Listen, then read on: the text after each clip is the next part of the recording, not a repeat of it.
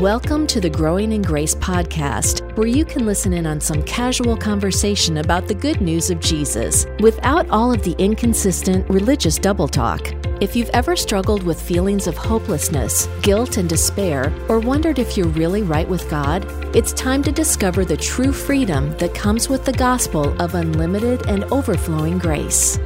Hey, rolling again for another week of the Growing in Grace podcast with me, Mike Kapler, the Cap, along with Joel Brueseke. Breezy, the Breeze Man. Glad you're with us. Thank you for telling a friend that we are here. Lots of different podcast places where you can find us now.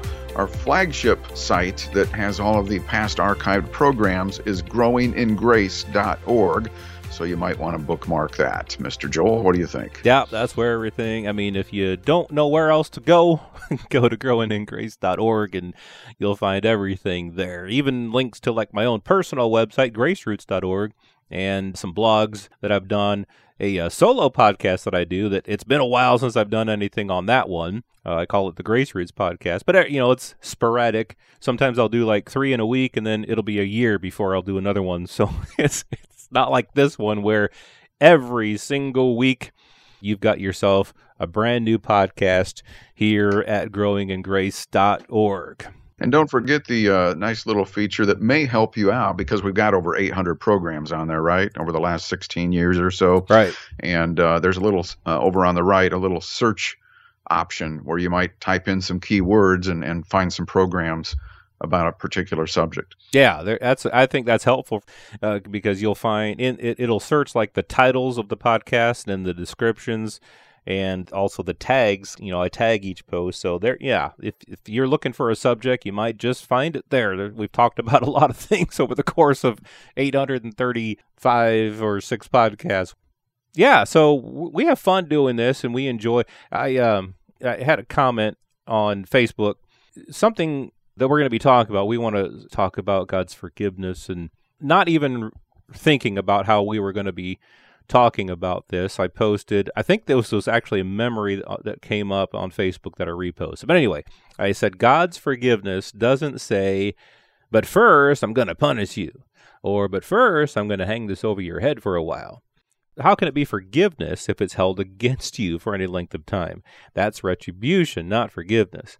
No, God has forgiven you without first condemning you, shaming you, shaking his fist at you, or counting it against you to any degree at all. I mean, that's really forgiveness. I mean, forgiveness is letting go of the offense of somebody else. It's not hanging it over their head. It's not condemning them first. It's not shaking their fist first and then saying, All right, now I'll forgive you. It's not even a matter of them saying, Will you please forgive me?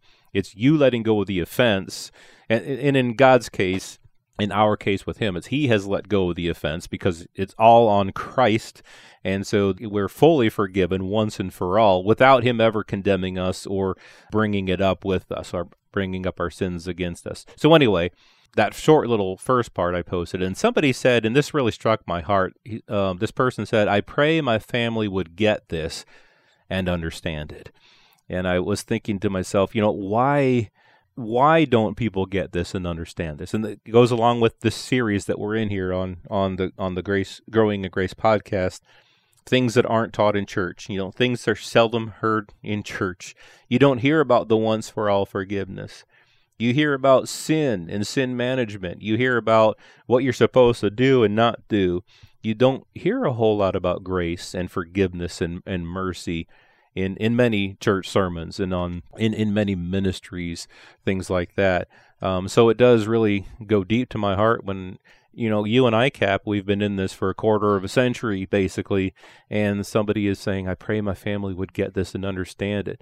So eh, that go you know that really goes deep into my heart and I, I pray for that person and for their family that they would get this and understand it because it's for freedom that Christ has set us free and that's what this free that's what this does too many people are worried that this is going to lead to sin. If you if you're if you think that you're that God has forgiven you of everything, you're just going to go out and sin then, because after all, you're forgiven.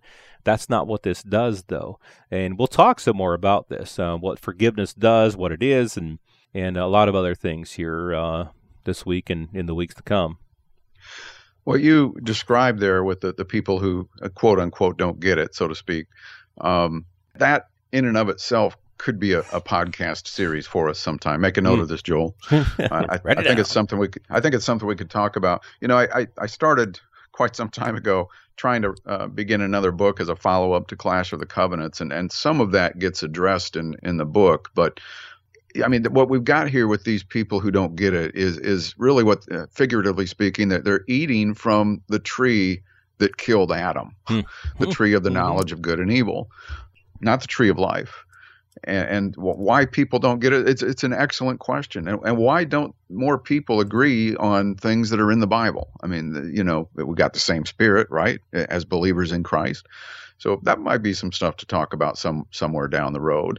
But following up on some of the things we've been talking about in recent weeks and and this is going to go perhaps into a little bit of a spider web. It could go in any one of uh, many different directions. Eventually, I think we're going to get more into forgiveness, as you were mentioning.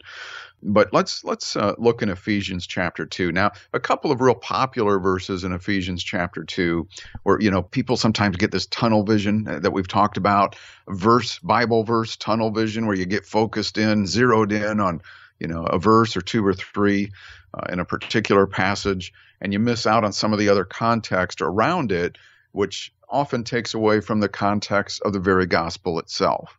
And a couple of verses maybe three in particular, are Ephesians chapter 2, 8, 9, and 10. And we'll get to that here in a second, but let, let me just start here at the, the very beginning of Ephesians chapter 2. And, and this may take us a little time here, Joel, because I think there's some things to feed on regarding what we're going to be talking about here today.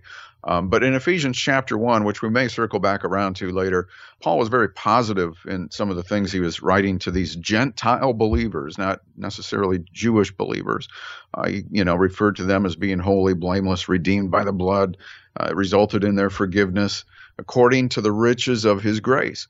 And, and then in Ephesians chapter 2, he points out something else that was positive. He made you alive. You were, you were dead in trespasses and sins in which you once walked according to the course of this world, according to the prince of the power of the air, the spirit who now works in the sons of disobedience, among whom also we also once conducted ourselves in the lust of the flesh. We also, one time before, we were like this uh, the lust of the flesh, fulfilling the desires of the flesh and of the mind, and were by nature children of wrath, just as the others but God. And there's that there's there's that but again. How many times, Joel, have you and I uh, communicated on social media about the grace of God and the gospel by faith apart from works?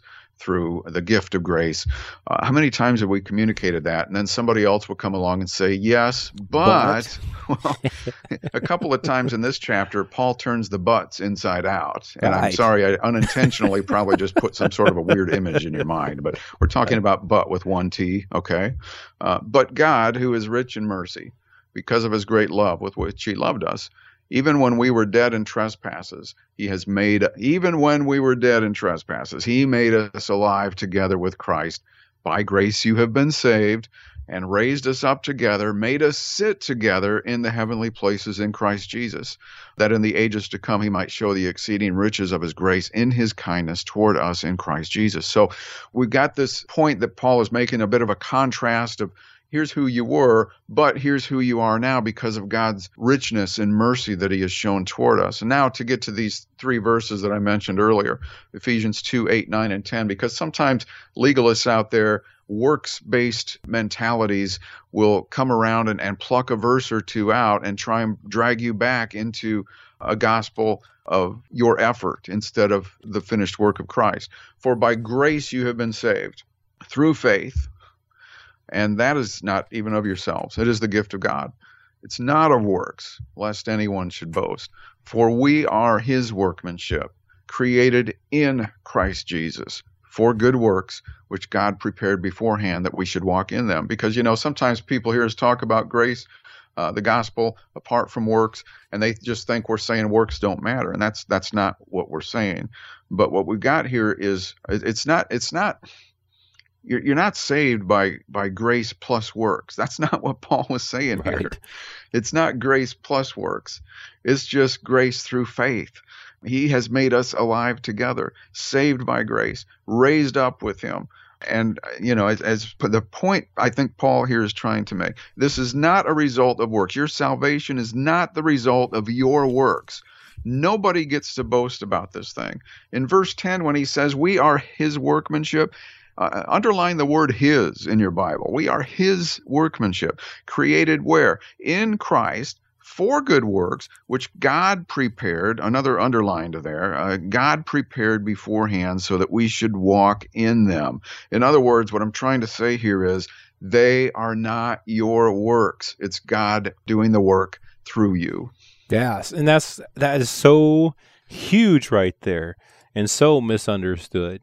And it goes along with what you're saying about how I think a lot of people do have it backwards. Because, like you say, we'll be talking about the grace of God and His goodness and love, and then someone will say, but, and then they'll bring it back to something negative. They'll bring it back to something legalistic. They'll focus on sin again. They'll focus on how we need to do this or we need to do that, kind of like what I was talking about earlier. But Paul, he's he's contrasting here in Ephesians and in many other places this is indeed what you once were, but now this is the reality that you have in Christ. And that's his point. He's he, he focuses just briefly on what you once were, but then he really makes this point of, of what you just read, all those verses in Ephesians two. And and in, and indeed, I think the point is here that of what you're talking about, our salvation, our, uh, how we are saved is by grace through faith, and that not of yourselves. It is the gift of God, not of works, lest anyone should boast. And so then, you know, people will get that tunnel vision. They'll look at this. See, we were created for good works. And so so you guys are saying you guys are down on on works and good works. And like you say, Cap, of course we're not. We're just put, we want works to be put in the right place. They play absolutely no part in us being forgiven. They pr- play absolutely no part in us being saved.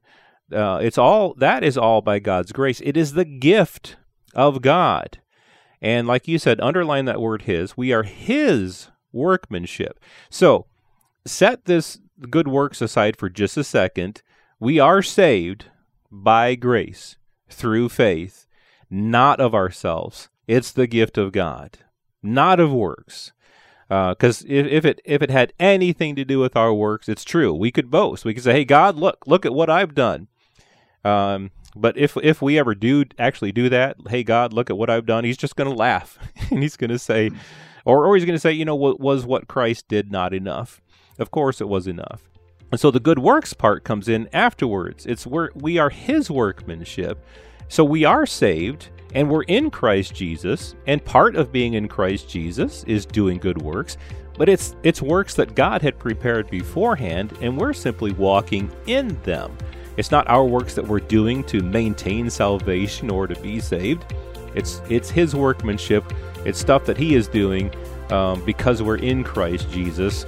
And man, this one went fast. And so we got you know, we got plenty more to talk about with all of this um, forgiveness and grace and, and how good we have it in Jesus. And so we'll talk about this uh, some more next week. Stick with us right here, growingingrace.org. This has been Growing in Grace with Mike Kapler and Joel Brueseke, heard online through various internet sources around the world each week. Access past programs by visiting growingingrace.org. Share it with a friend and listen again next week for more Growing in Grace.